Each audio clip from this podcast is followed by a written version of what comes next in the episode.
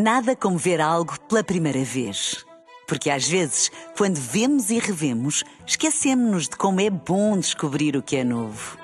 Agora imagine que viu o mundo sempre como se fosse a primeira vez. Zais. Veja como se fosse a primeira vez.